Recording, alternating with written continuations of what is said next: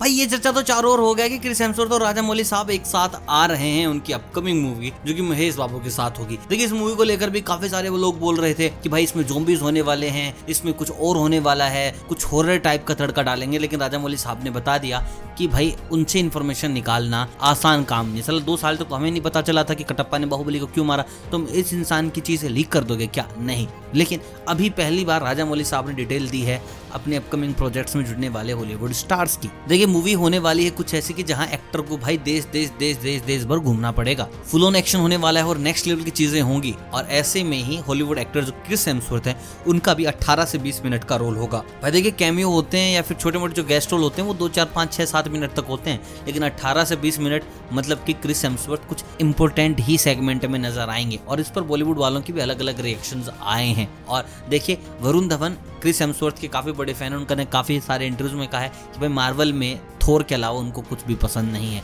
हालाँकि आरडीजे और captain America उनके समझ से बाहर हैं, इसलिए थोर वो लाइक करते हैं। बाकी मैं बता देता हूँ, वरुण का कहना था कि I am very excited I hope कि भाई कभी क्रिस मेरे साथ भी फ़िल्म में काम करें। इस दगड़ छल्ले को ये नहीं पता कि अगर क्रिस हेम्सवर्थ की मूवी में उसको एक दो मिनट का कैमियो मिल जाए तो भी उसके लिए बहुत बड़ी बात होगी। उसकी फ़िल्म में काम करेंगे क्रिस हेम्सवर्थ हलवा बट रहा है कोई, और ऐसे ही सोनम कपूर, जो कि साउथ की फ़िल्म नहीं देखी तो उनका कहना था कि first time I am going to watch any south movie just because of Chris Hemsworth मैं तो कहूँगा दीदी, ये भी मत देखो, कोई दिक्कत वाली बात नहीं, कोई घाटा नहीं पड़ेगा हमें। Ayushmann Khurrana is very happy cause you see जो क्रिस हेम्सवर्थ हैं, उनको काफ़ी ज़्यादा पसंद है। रणदीप हुड्डा इज़ सही क्रिस अगर आ रहे हैं तो भैया एक्शन के लिए तैयार हो जाओ, क्योंकि रणदीप हुड्डा ने एक्सट्रैक्शन में उनके साथ काम किया है and he says is the most humble guy he ever met तो भाई, अपने हम्बल महेश बाबू कम थोड़ी ना वहीं पर सूर्या के छोटे भाई कार्थी जोल Singh I am very excited for this project finally अपनी जो साउथ की इंडस्ट्री है, उसको वो मिलने लग गया, जो वो डिजर्व करती है।